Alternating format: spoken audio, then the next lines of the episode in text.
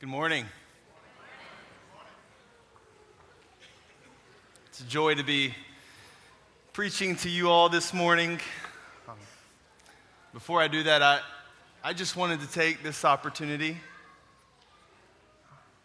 to say to you all, on behalf of my family, thank you for welcoming us into this church family. Thank you for opening your hearts to us as newcomers. We see it as a privilege to be members here.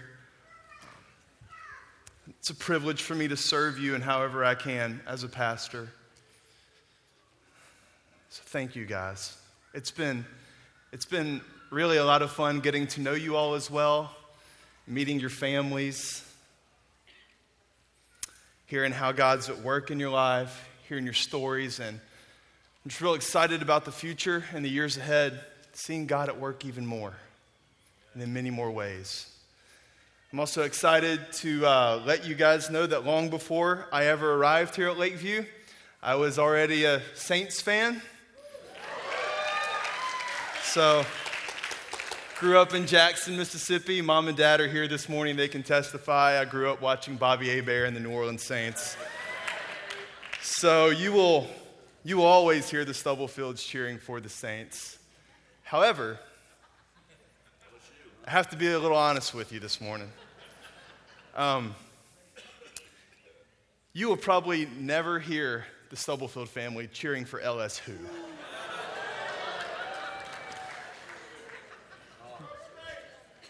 Judith Ann and I met and fell in love at a little slice of heaven called Ole Miss.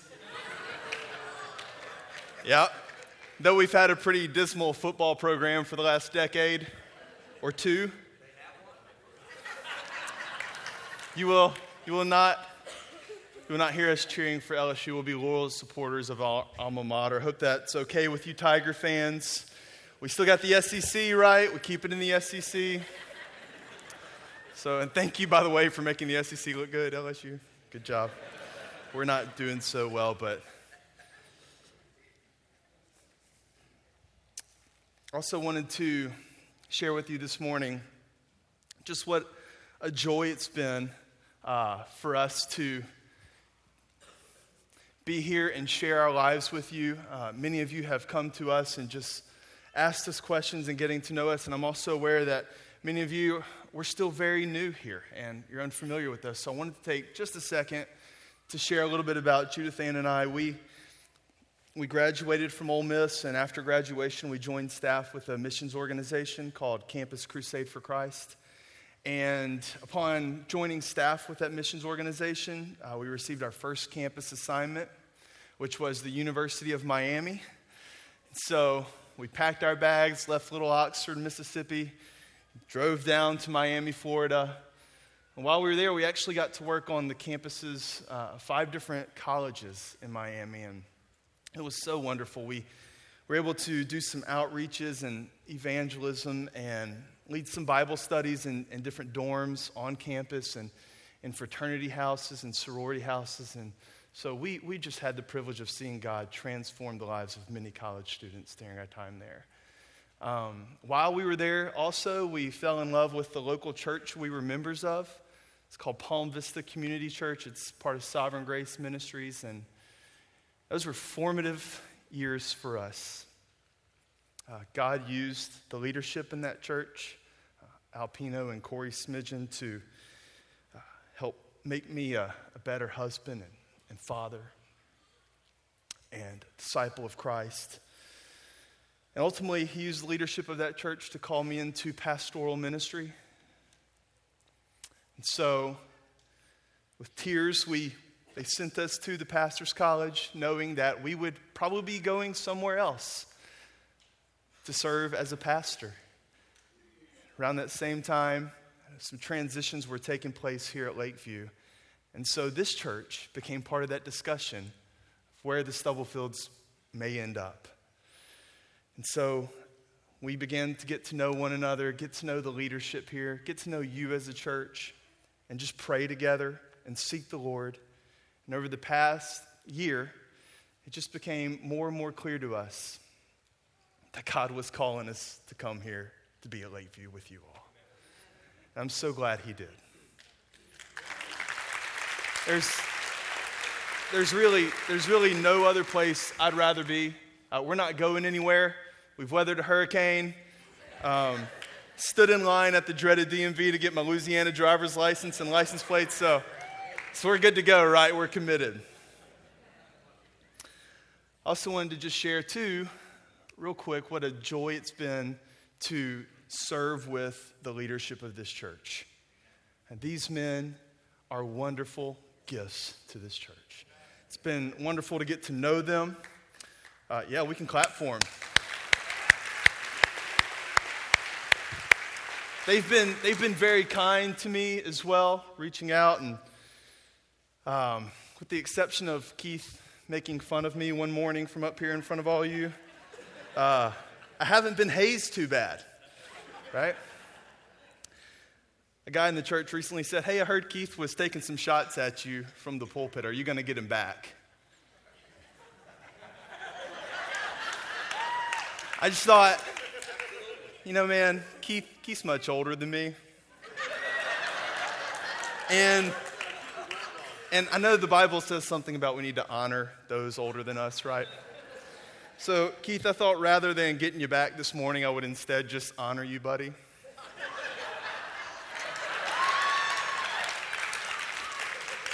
Keith, thanks for, thanks for all you mean to us. We love you. We do, man. We respect you so much, even though we're not at times sure what to think. And even though you wear ladies' hats around the house. And while I'm at it, since Peter too likes to joke on me at times, I thought we could, we could take a second and honor him as well. So, Peter, I'm not sure if you can hear me right now.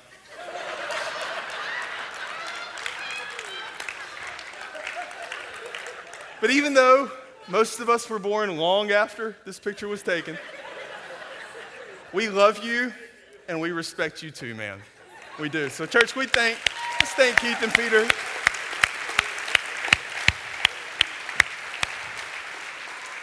Okay, seriously, seriously. Um, God has been very kind to this church to give us the leadership we have. Um, Keith is Keith is one of just the fi- most, the finest and probably skillful preachers you will hear.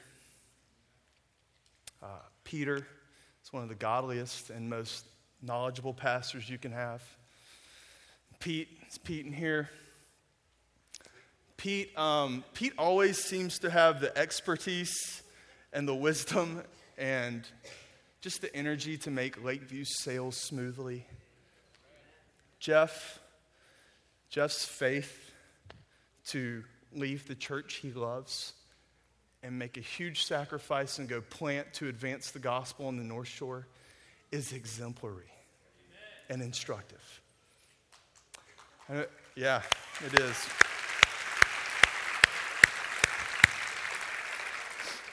Evan May's capacity for scholarship and ability to teach is outclassed only by his love for God's word and his love for you all. And Eric, man, that guy at times seems to have 10 different jobs going on. And he just does them all so consistently well. And I've personally learned much from him when it comes to loving the Lord. So God's been very kind. And though I, I, didn't really get to know Matt that well, just in my short time here, it's obvious he had a wonderful impact on this church and was a, a, a great gift to us as well. And so it's really a privilege for me to be picking up where he left off with the pivot ministry, which is what I'm going to be preaching to us about this morning, which is where I want to now turn our attention. Ask you to pray with me, please.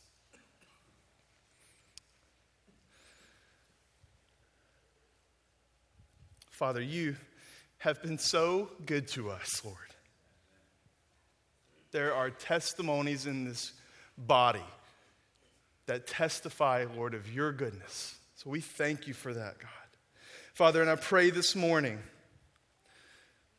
or that you would reveal to us your heart for our young adults in this church. Lord, I pray you would equip us to care for them, to serve them, to support them. Lord, I pray through the preaching of your word, you would be glorified, this body would be built up, we would move forward in faith, trusting you for the promises you have for us. We thank you, Lord. We pray in Jesus' name. Amen. Amen. Well, the title of this morning's message is The Purpose of Pivot in the Life of Lakeview. The purpose of pivot in the life of Lakeview. Paul, Paul said of his ministry in 1 Corinthians 9, I do not run aimlessly. I do not box as one beating the air. Paul has a clear vision for the purpose of his ministry. And I believe we too are to have a clear vision for the purpose of ours. Over the past couple weeks, you've heard from Jeff and Evan about the purpose of us planting on the North Shore, about the purpose of youth ministry. And this morning, we're going to talk about the purpose of the Pivot ministry here at Lakeview Christian Center, which for our guests, Pivot is our young adult college career ministry. Um, I recently was reading in a book and came across kind of a funny story about this new Army recruit to the Army. And uh, one day they were doing um, some target practice at a shooting range, and the Army recruit noticed that day and the following days that while other guys were taking target practice, there was another guy in the Army kind of standing off to the side, just in attention by himself, nobody else around him. He's just standing there. And so the new recruit was curious It's like, why is that guy there every day standing by himself? So he went and asked the officer, you know, what's going on here? And the officer said, you know, I don't know. That's actually just kind of how we've always done it. So the guy wasn't satisfied with that. He went and wanted to research further, and he did. And he actually found out that back in the day when everybody in the army rode on horses, that's actually where the horses were, and the guy would stand there and hold the bridle so the horses didn't get spooked when they shot the guns. But obviously, I mean, we're not riding horses anymore in the army. And so there's this guy, he's just standing there. He's continuing to do what they've always done, and he's just a little unsure why. And, church, I, I don't want us this morning to be standing around by ourselves wondering, why are we doing pivot? What's going on here? That's for our young adults. What are they up to? Is this just kind of what we've always done? I want us to, I want us to be clear on what our purpose is, what we're doing as young adults in this body. Before we, we get into this message, um, I just have five realities that I want to share with you about our pivot ministry. These are some things about our young adults that I want you to know up front. So maybe you can choose to see this as like a little five minute commercial brought to you on behalf of Pivot right? So here's some realities. Here's some realities about our young adults. First, I want you to know that right now, our young adults are becoming the men and women they will one day be. Right now, in this pivotal season of life, they're making decisions that will have long term ramifications on the people they will become. So much is at stake right now for our young adults. Think about it. Right now, they're deciding who to be married to for the rest of their lives, what career to pursue in life, who to be lifelong friends with, what they really believe about the Bible, how committed they are to church, what really matters in life, what, what, what should we prioritize, and so on. They're deciding on those things now. All of these decisions have huge implications for the kind of people our young adults become. And I believe that our young adults need the church now more than ever. They need all of us to be role models to them in this crucial time of their lives. They need us to fold them into our families and, and bring them into our lives. They need us to leave godly legacies for them to remember and follow. Right now counts forever for them. And they need us to be there in this right now season. Second, I want you to know that my expectations for our young adults' participation in this church are high. Many young adults in their 20s are disappearing from churches,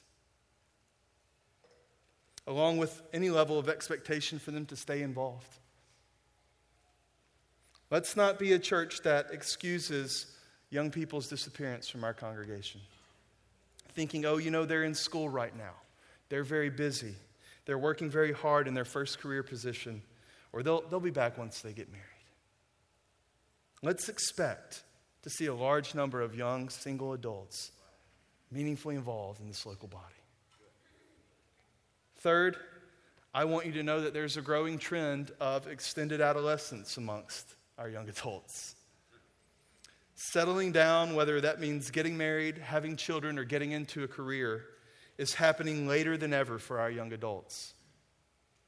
And since in most cases settling down is, is key for the younger generations, to return to church, we're seeing less and less of them in church. And I need your help, church, in bucking this trend. The solution is not to push young adults into rash decisions, but rather, we as a church must emphasize maturity at a younger age.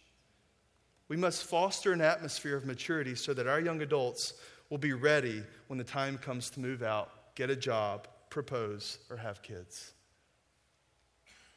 And the result of all this will be more young adults in the church because extended adolescence will no longer dominate. Fourth, I want you to know that our young adults are learning from us whether Christianity is authentic or not.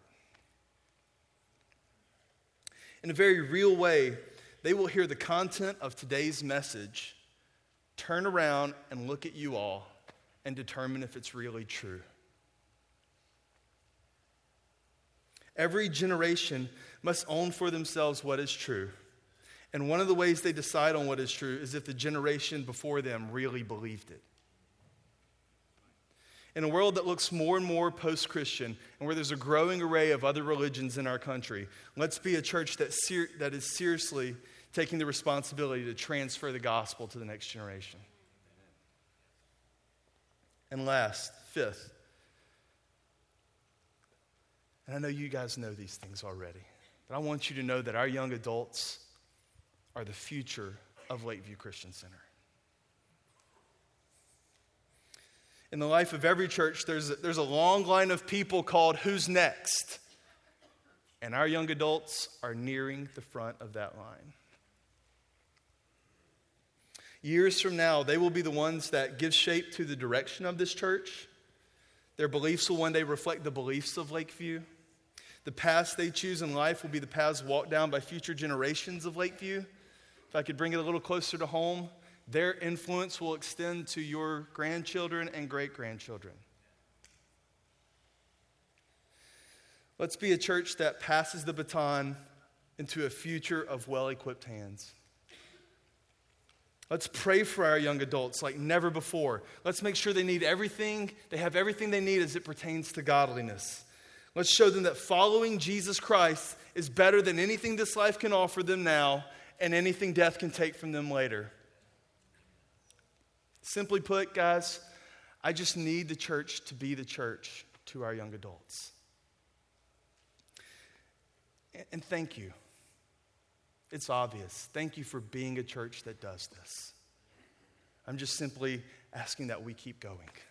They need us. Okay, commercial's over. Thank you. Okay, so the purpose of pivot. Why do we do pivot? What's the purpose? Here's the big picture, right? Here's our mission. Here's what we're going for. The purpose of pivot is to build a gospel community of young adults that are gripped by God, growing one another, and going into the world a gospel community of young adults gripped by God, growing one another, and going into the world. That's the big picture. That's the view from 80,000 feet for Pivot. So let's fill this in a little bit. Okay? First, we're a gospel community of young adults. What do we mean by that?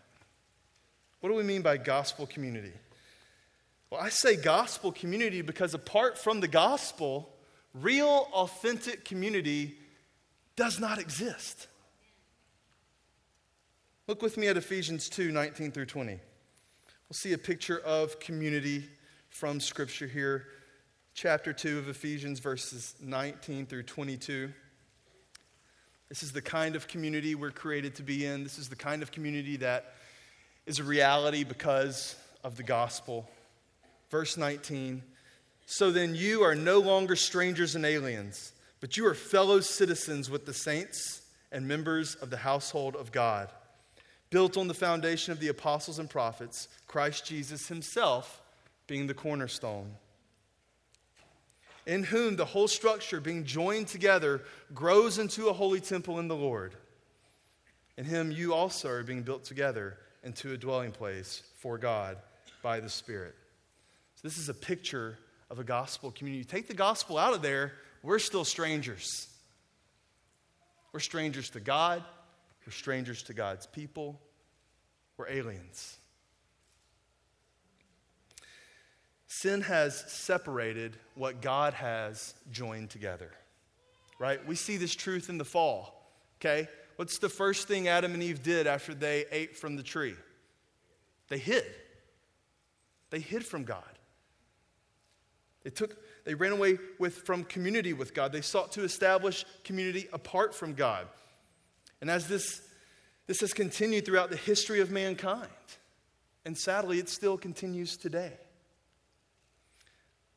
But it's not the community God created us to be in.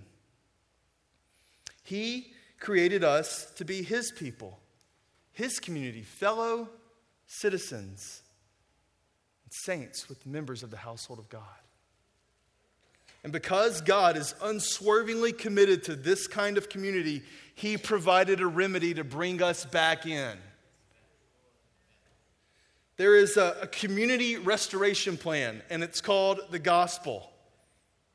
And it looks like this God sent His Son to die for our sin that separates us from Him so that we can be restored back into the community with God. All right, here's this quote by Steve Timmis On the cross, Jesus was relationally severed from the eternal community of the triune God so that we could be restored to him and have the community we were made to have. This, this is the gospel. And in a world of young adults searching for belonging, searching for real relationships, searching for purpose in life, the gospel is the only answer. Through the gospel, God tells us we now belong to Him. We're now reconciled to one another, and we're now called to the purpose of living lives that glorify Jesus. Pivot is, Pivot is first and foremost a community of young adults shaped by this truth. It's the gospel that brings us together and defines who we are. It's the gospel that informs our love for one another and our love for God. It's the gospel that gives us hope and compels us to live lives that glorify Jesus. Imagine the effect such a community of young adults would have on generations to come through Lakeview and through our college campuses and through our city and our offices and homes. I once read where a pastor said, The world will not recover from the community of God's people living lives that glorify Jesus. So I want our young adults to get this. True community does not exist apart from the gospel. Any community created for young adults that is not a gospel community is a perversion of true community. Is a perversion of the community God created us to be in. Whether it be a sports team you play on, a group of people you go out with, a Facebook group you join, or even a young adult ministry they go to. If it's not defined by the gospel, then it's not a community where they will find ultimate belonging, real relationships, or a sense of purpose for their lives. I want our young adults to get this. To get that.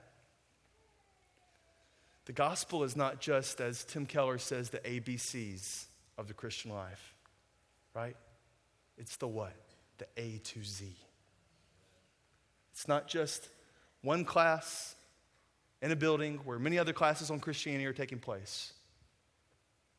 The gospel is the building itself.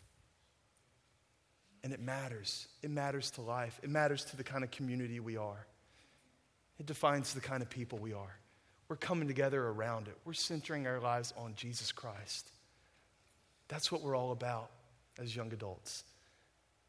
I want us to live that way and believe that.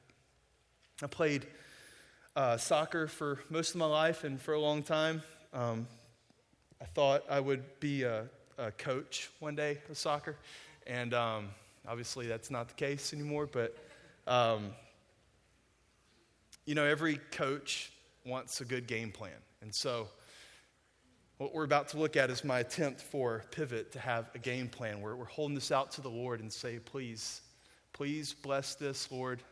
This is how we want to run. If you're, if you're to open up our playbook, you would see these three plays being run over and over and over and over. And it's gripped by God, growing one another, and going into the world. So we're a gospel community that does these things. So, play one gripped by God. What do we mean when we say that? To be gripped by God, what I mean there is informed by Jesus' command to us in Matthew 22. You shall love the Lord your God with all your heart, all your mind, and all your strength. I want us to be a community of young adults that does that, that's gripped by God. To be a community that's deeply affected by who God has revealed himself to be to be a community that's so aware of who God is that we apply our entire lives to living by His ways. To be gripped by God is having God hold all the affection our hearts can fashion. It's to repeatedly encounter God in such a way that we delight in His commands and we desire His truth. It's to be so enthralled with God that we cling to Him as our source for everlasting joy. It's to crave God more than we crave anything else in this life. Ultimately, church, I want our young adults to be gripped by God because it is, the, it is to, to have the unwavering conviction that Jesus is the one essential thing that we have to have. And that having Jesus is having life itself. This is what it means to be gripped by God. And, and we're all gripped by something, aren't we? Right? We all have things that, that hold all our attention, that get us most excited, that have our hearts. We're all wired this way. God created us to be gripped by Him. Because of sin, we're gripped by creation many times rather than our Creator. John Calvin says the heart is an idol factory. Idol meaning something that takes the place of God in our lives. Our hearts are constantly working to hold out created things as all satisfying, God-like must haves. Saying, Take me over God. I'm better. I'm more satisfying. I'll give you more life. Whatever we sacrifice most for, whatever we get most excited about, whatever we hold so valuable that to lose it would be unsustainable, whatever we turn to for comfort for when things are not going well, whatever makes us hold our head up highest, whatever we feel like we need in order to have the good life, we can be sure if it's not God, then our hearts are gripped by something else an idol has moved in and taken God's place as the object of our worship. There's a scripture in the Bible in Jeremiah where we see God's view of this. He's looking in on this. Let's turn there real quick. It's Jeremiah chapter 2. It's verses 13, verses 12 and 13. This is God's perspective of our hearts when they are gripped by anything other than Him. Verse 12 Be appalled, O heavens, at this. Be shocked. Be utterly desolate, declares the Lord. Why? My people have committed two great evils. They have forsaken me. When we're gripped by God, we've forsaken God. They have forsaken me, the fountain of living waters, and have hewed out cisterns for themselves, broken cisterns that can hold no water.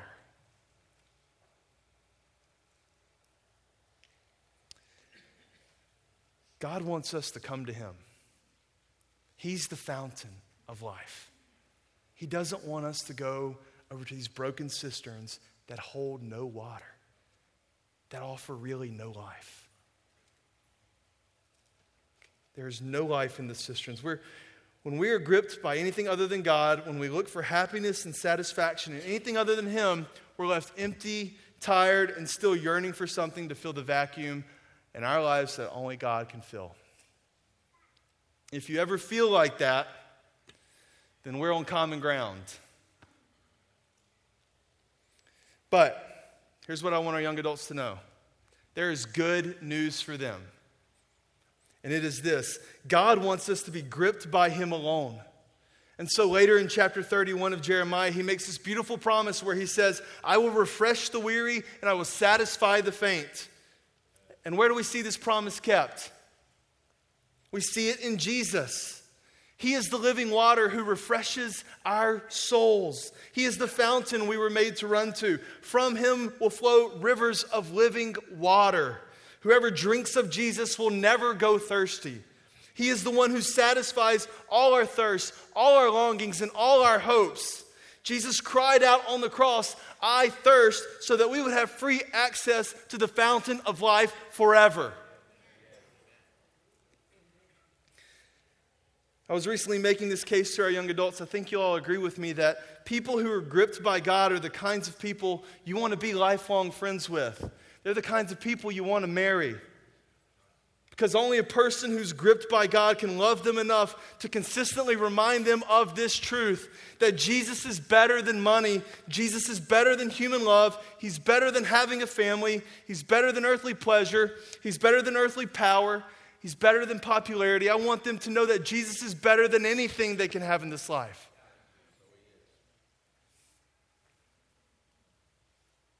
And there are men and women in Pivot that get this. I see it. There's servants here at Lakeview.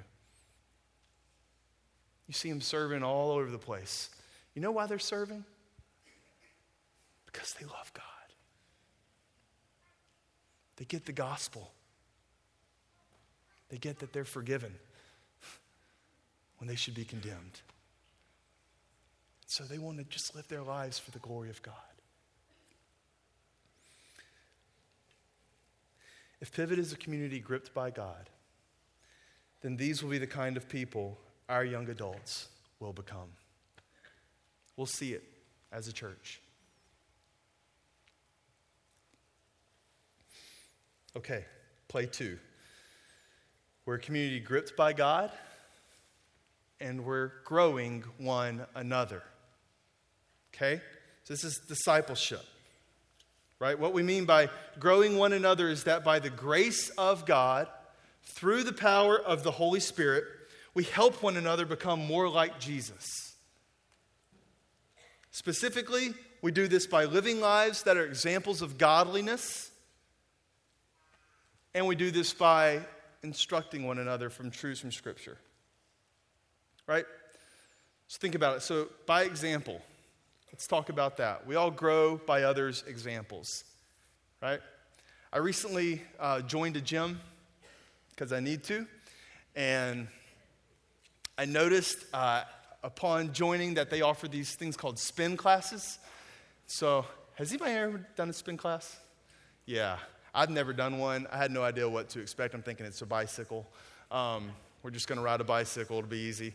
So I sign up for the spin class. I go in there, I sit down, and I notice it's an hour long class. So I get on the bike. There's about 30 other people in there with me, and they, they begin, right? We start, we start riding, and we're doing all these different, like uphill, downhill things. And it's starting to get to me. After about 20 minutes, I was ready to be done. I mean, I was, I was looking around the room wondering how in the world are these people not as tired as I am? Um, I've never felt so committed to quitting something in my life at that moment. I was, I was really ready to walk out. I mean, I think I, I got off one time and you know, I was checking the seat. I was like asking the instructor, "These people are still going. Why am I so? Is something wrong with my seat? Can you check it out for me?" But I was ready to be done.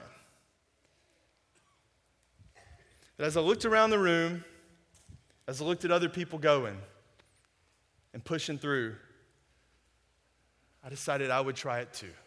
I would keep going. I would push through. And so miraculously, I did. I made it the full hour. But their example to me in that moment was, was crucial for me to stay on that bike and keep going. Had I been by myself, I'd have been out the door. There were ladies right next to me, and they were just killing it, by the way. Uh, so that was another incentive for me to stay. My pride. Um, but we grow by example, guys. How many of you in here have grown by, one, by another's example to you? We all have. We all have. Right? This is one of the primary ways we want to grow one another and pivot. I think of Paul's example to his disciple Timothy. Right? You can jot down 2 Timothy 3 10 through 17. There, there's Paul. It's, he's getting ready to go be with the Lord. He's, he's, he's handing the baton off to Timothy. He's got a few things he wants to say to him at the end. And what he says essentially is Timothy, remember my example. Right? We see Paul, he says this. He reminds Timothy of his teaching, his conduct, his aim in life, his faith, his patience, his love, his steadfastness. He reminds Timothy of the persecutions he endured. And in the face of all this ungodly opposition, Paul looks at Timothy and he says, Timothy, remember my life. Remember my example. And Pivot, I want us to both learn from godly examples and be godly examples to one another. We grow by others' examples. There's, there's really no way around it. God uses that. I told Pivot, the guys in Pivot, you know, a question we can always be asking ourselves is, is I'm being, am I being a godly example for others to follow? Am I, am I serving in Pivot, serving in church, serving other families in the church? Am I living a life of repentance and faith? Am I living as if the gospel is really true? Am I living as if I'm really forgiven? Am I giving the best of my time and my talents and my resources to the good of God's glory and to the good of His people, to the advancement of His kingdom? Am I going for it? Am I leaning in and saying, I'm all in? We want to be good examples to one another. And again, I mean, I, our ministry has many wonderful, godly examples of young men and women. I'm so grateful. One example is that they, uh, they, they're going to still probably keep coming to Pivot, though I'm leading it now. They've, they've just been a season being so kind to one another, serving one another, laying down their lives for this church. It's really remarkable. And we're growing because of it. We're growing because of it. Also, another way we're going to grow one another is by instructing one another, right? By bringing the truths of the gospel to bear on the details of life through personal relationships with one another. Okay? In, in Romans 15, Paul tells the church in Rome he is satisfied with them being able to instruct one another. And in Ephesians 4, Paul describes how the saints are to be equipped for ministry and to speak the truth in love to one another. How many of you have grown by somebody speaking the truth in love to you? We all do. God uses people's words to bring the gospel to bear on us, to remind us of who He is, to remind us of what He's done in our life, and to remind us of what He's calling us to. We want to be that for one another. I want to see all of us in Pivot speaking God's word into each other's lives so that we may grow up in godliness. If Pivot is a community that grows one another by example and instruction, then maturation will abound, discipleship will multiply as God transforms us all more into the image of Jesus Christ. And the beautiful thing, church, is because we're here in the life of Lakeview, you will see that taking place. You'll see God growing us and maturing us.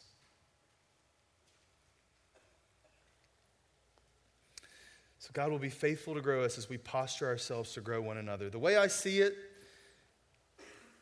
being in pivot and not seeking to grow one another is like being at the gym and not working out and exercising. It just, it just doesn't make any sense. Okay, and lastly, play number three. So we're a gospel community that's gripped by God, growing one another, and we're going into the world. What do we mean when I say going into the world? Well, first, let me clarify what I do not mean.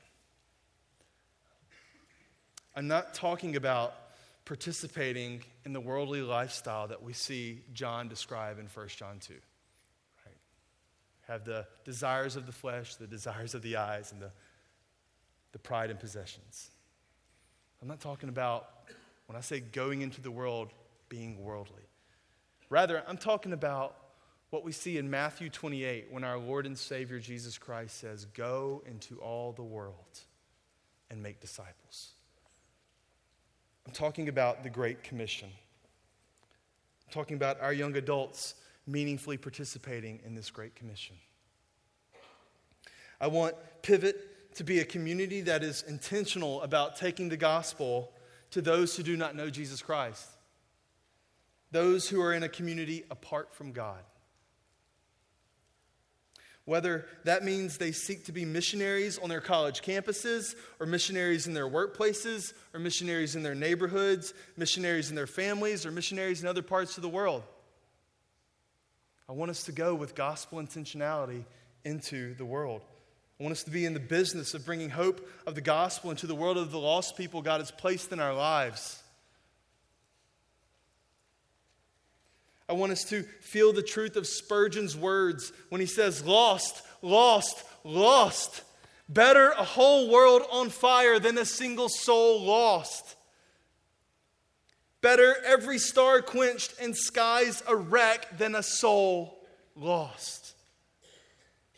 I want us to hear the summons of going into the world over the summons of ringing cell phones or updated statuses or email inbox chimes. We're caring whether or not people think we're cool. I want us to look upon every non believer with the same compassion our Savior looked upon us with. Honestly, I, I, want us to have sleepless hours, weeping eyes, and heavy hearts because there are others out there who don't know Jesus.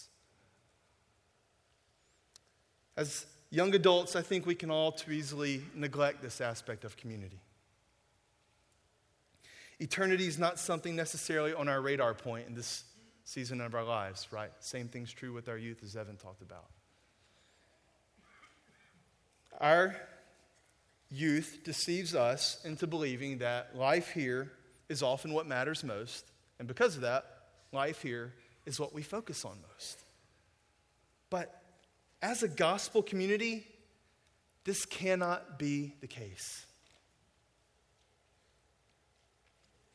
We must live every day of our regular, ordinary lives focused on the reality of eternity. On the reality that hell awaits those who do not run to Jesus Christ for rescue. On the reality that salvation is so urgent that God did not spare his own son. If Pivot is a community that goes into the world that lives their lives with gospel intentionality, then I believe God will be faithful to save, and our church will see many more young adults walking through that baptismal, professing faith in Jesus Christ, and becoming meaningfully involved in this local church. Church, this is, this is the purpose of Pivot. This is what we're doing as young adults here at Lakeview. I believe God is calling us to build a young adult gospel community that's gripped by God, right? That loves God with everything we have. It's just abandonment that grows one another through our godly examples, right? Living lives of repentance and faith. That's instructing one another, bringing the truths of the gospel to bear on everyday life. And a community that's going into the world, going in our campuses, going into our workplaces, and bringing the light of the gospel of the glory of Christ and shining it so they can see and come back into a real, authentic community. So this is, this is a big task for us. And I want you to know we need your help with this. We need your support with this. Recently, Judith Ann and I have been teaching our almost now three year old daughter uh, Psalm 23 at night before we tuck her in at bed. And uh, her name's Marilyn, and Marilyn's got verses one and two down. It's so cool to hear her say it. So I was like, okay, we're going to go to verse number three now. So just this past week, actually, we are doing this. I read this, I read verse three to her, and then I read one, two, and three. I'm like, okay, now say it, say what daddy just said. She looked at me. She said the funniest thing. She said, Daddy, I, I can't. I can't do it. It's too big. Church, this is, a, this is a task that can oftentimes feel too big for us, too, as young adults. And just like Marilyn needs her mom and dad to come alongside her and say, We're here to help you, sweetie. You can do it. The pivot ministry needs you all to come alongside us and help us. Say, You can do it. You can love God. You can say no to sin. You can share the gospel. Amen. In closing, I just want to provide the church with several ways you can pray for us as a ministry. First, do pray. You know our mission now. So pray for us along those lines. Pray that we would be a, a young adult gospel community gripped by God, growing one another, and going into the world. Also, pray for our meeting tonight at 7:30. Right? This is the big picture, what you guys heard this morning. Tonight, in our pivot meeting, we're going to be talking about how we're actually going to seek to try to accomplish that. What's a month for pivot look like on a calendar? What are we doing this next year to become these kind of people? So please pray for us. We want to be led by God and guided by God. We're making plans. We want to hear from the Lord. So tonight we'll be talking about those plans. We'll be praying together. Would you just remember us, please, and pray for us? And lastly, uh, the last way you can pray for us is actually for all the young married couples in our church. Currently, there are around 40 to 50 young married couples here at Lakeview. And right now, we are planning and praying about ways we as a church can serve them in this important season of their marriage. Right? The first five to 10 years of marriage can often determine what the next 50 are going to look like. This is an important time. And so we want to be there for them. We want to seek to strengthen their marriages. We want to seek to build them into community with other young marrieds. So please pray for us. You'll hear more about that January 2013, as that time approaches, we'll be sharing some more. So, guys, those are three ways you can pray for us. Thank you for your time and attention this morning. Uh, it's just been a joy to relate to you uh, from here and to share with you what God's doing in Pivot. So, Keith, come on up, buddy.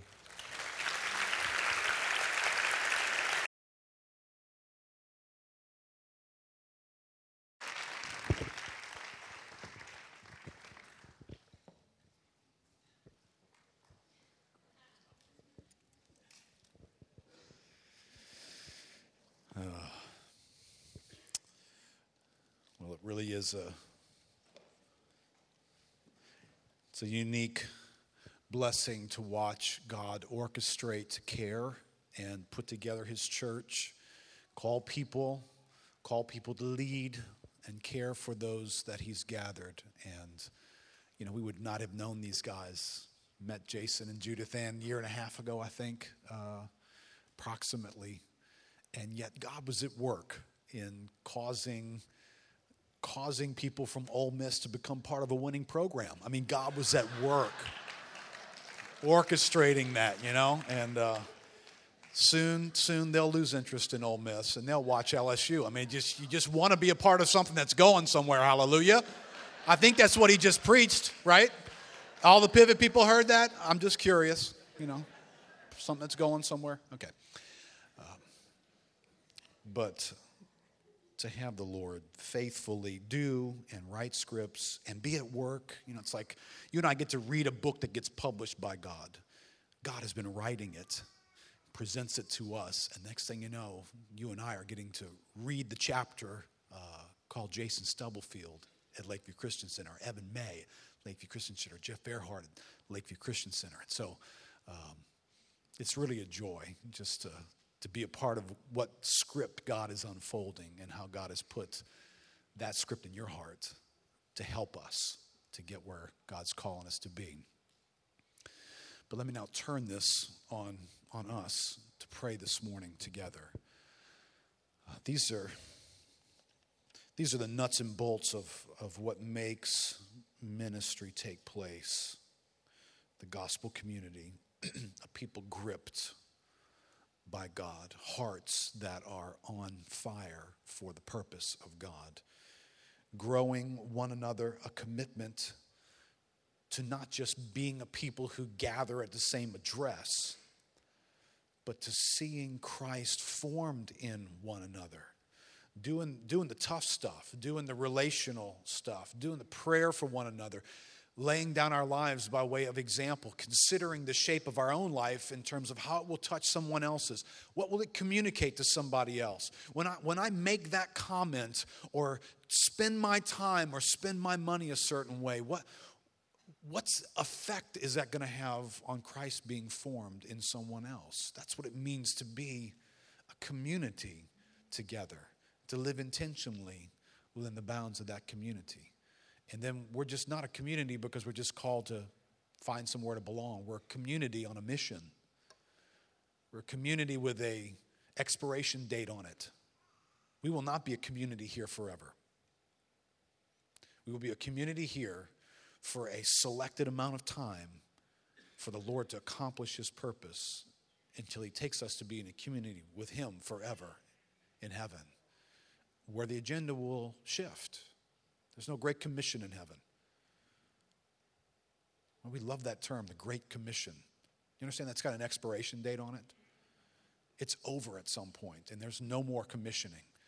There is just the harvest of those who were received in that Great Commission for eternity in a closed community where no more will be added, standing around the throne, enjoying God forever. So it matters how we live right now. So here's what I here's what I want us to do. I want us to pray for that vague, somewhat vague, pretty well defined, but vague category called the pivot. The people who are beyond high school into young adulthood, you know, in that 30 something year range, that are living life in a way that, that we want to we want to gather a hold of you bring you into something that God's doing. Some of you are single, some of you are married. And we're recognizing we, we probably needed to be doing some ministry differently to the two of you. In the past, our approach has been to put everybody in the same room together, married or single, and seek to, to make that work. And, and that's not been something that's worked real well. So we want to be more effective. Um, something that says we have to do it that way. So we want to be more effective, and we think we, we will find a more effective way by giving more attention to those who are on their way through single years, college years, and not married, uh, raising a family and relating to a spouse is not a primary agenda issue. We want to reach into your world effectively. And if you're a young married couple here and uh, that's become the agenda of your life, we want to reach more effectively into your world as well. But you got to be receptive to what God wants. And so here's what I would like for you to do. I'm going to ask all of our pivot guys to stand as we've done the last few weeks and to stand. And I want Jada, Jason and Judith Ann to stand as we pray in this direction. Because it's important that you hear God writing something in your heart. I've had the joy of kind of debriefing Jason and talking through the burden that he has and how's he feeling led by God and what does that look like and feel like for us to pursue the leading that you have. But here's the reality it's got it's to be in the hearts of all of you who are pivot guys. To be a gospel community, to be gripped by God, to be loving one another in such a way that there's growth. And that's an agenda item. We're just not together because we want to be together, we're together to grow together for the glory of God. And we're on a mission that's being advanced. I hope those things resonate in your heart. But, but maybe you're here this morning and they don't exactly resonate. Or maybe they used to resonate and they've gotten misplaced. Okay, those things happen to us. But, but can this be, by God's ordaining, a new starting place for you? Can this morning be a place where you, you put a stake in the ground and say, This morning, I really do want God to begin something in my life more deep. I, I want those things to become real in my heart and in my life. This is the place God's called me. This is a church I'm called to be a part of. I, I want to have God give me a burden, a fresh ver- burden for what He has in store for this. So, can I get all of our pivot population to stand up where you guys are? 18 to early 30s guys there, you're, or you're beyond high school, you're in college, you're in the beginnings of your career. Now, let me include, even though we're going to do some ministry differently, make sure if you're a young couple in that category, even though you feel like, well, you know, I'm not a college guy, I'm not a, a single pivot person. Uh, young couples, though, we want to do some things with you, care for you, and, and help you be on the mission God has you to be on as well. Um, and everybody's standing. And this is true because everybody's been standing at different points each week. And as Jason trying to help all of us, even if we're seated, we're standing because we're involved with these folks.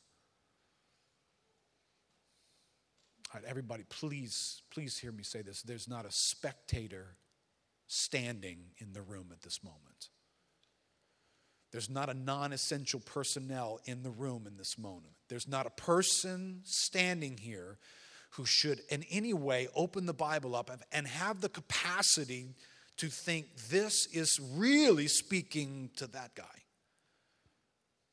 This is speaking to you.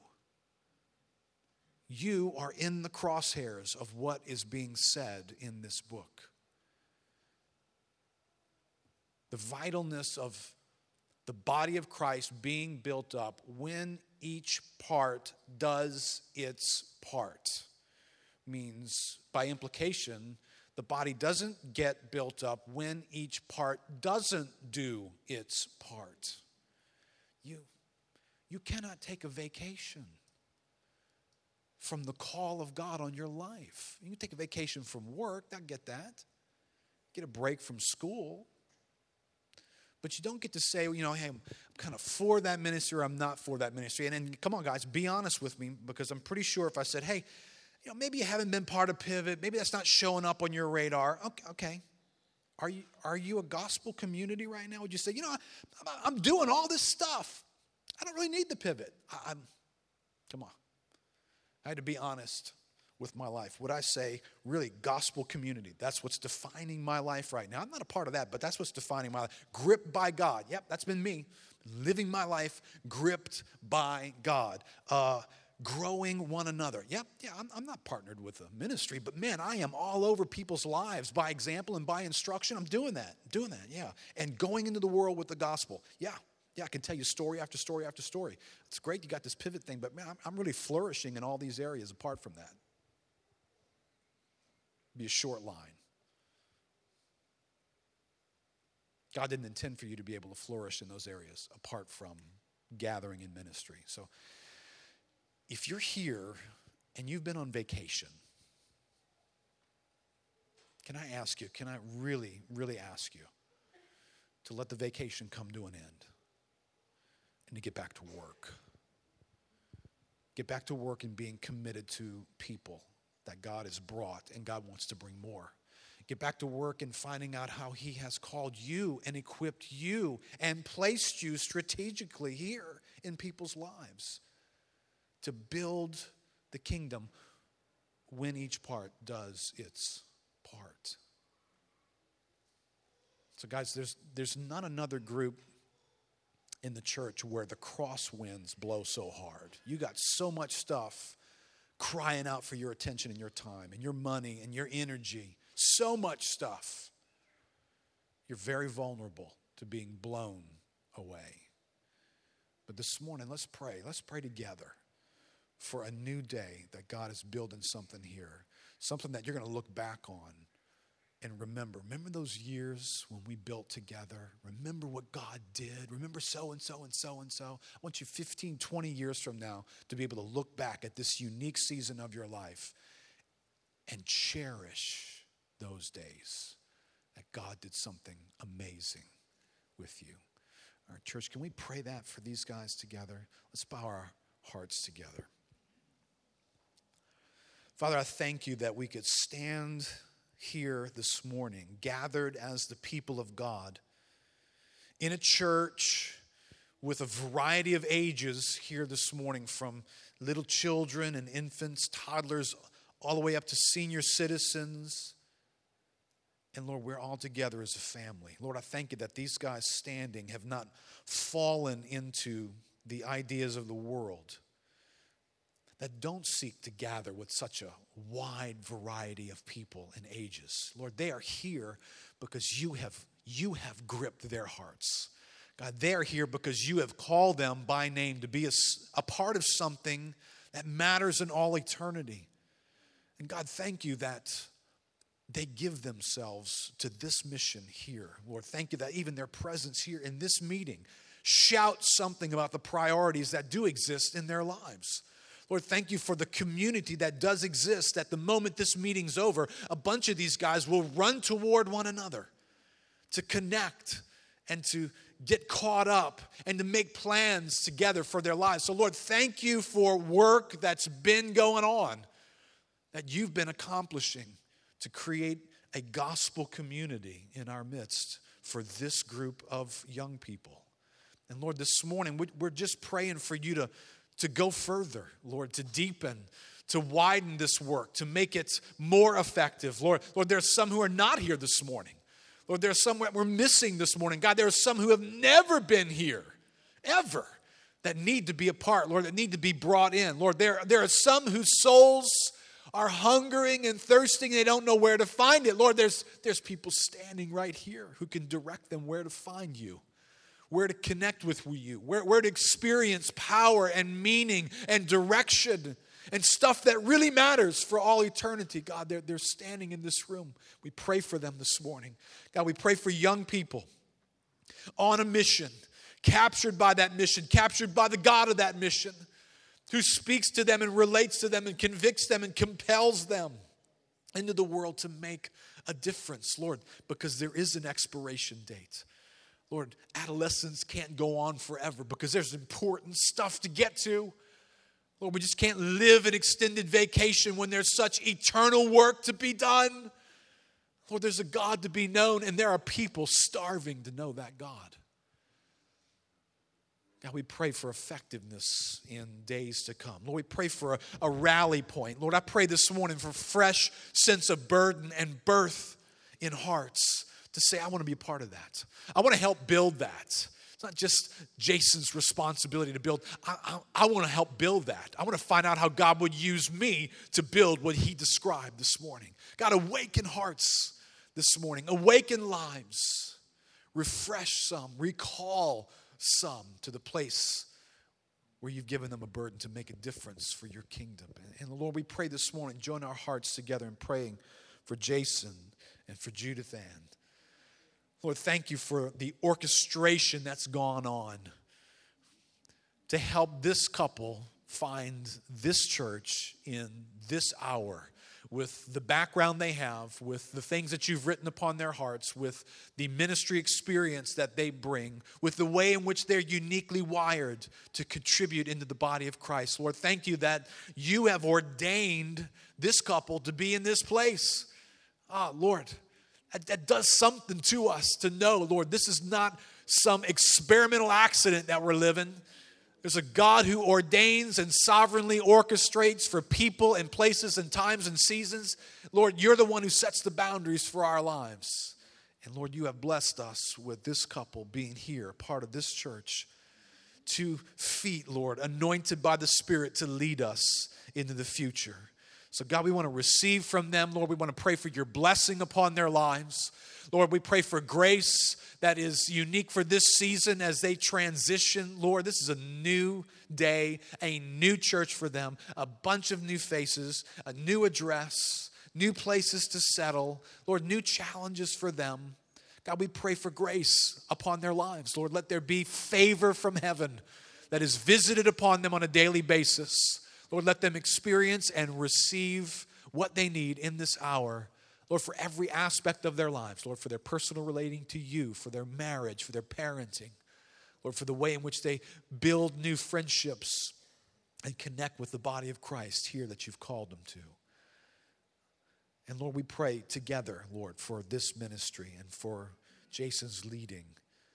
Lord, give us days of favor, discovering your wisdom as to how to proceed, discovering that you have gone before us and awakened hearts and summon people to yourself and cause there to be fruitful ministry in months and in years to come. Lord, may the pivot at Lakeview Christian Center be a gospel community for the glory of God. In Jesus' name. Amen. Amen. Thank you, guys. Hey, guys, please don't forget on your way out today, if, uh, if you are wanting to help serve next weekend in Braithwaite, would you please investigate the information you need so that you'll know where to be this coming week? If you forget to do that during the week, please call the church office so we can effectively serve these folks down the river.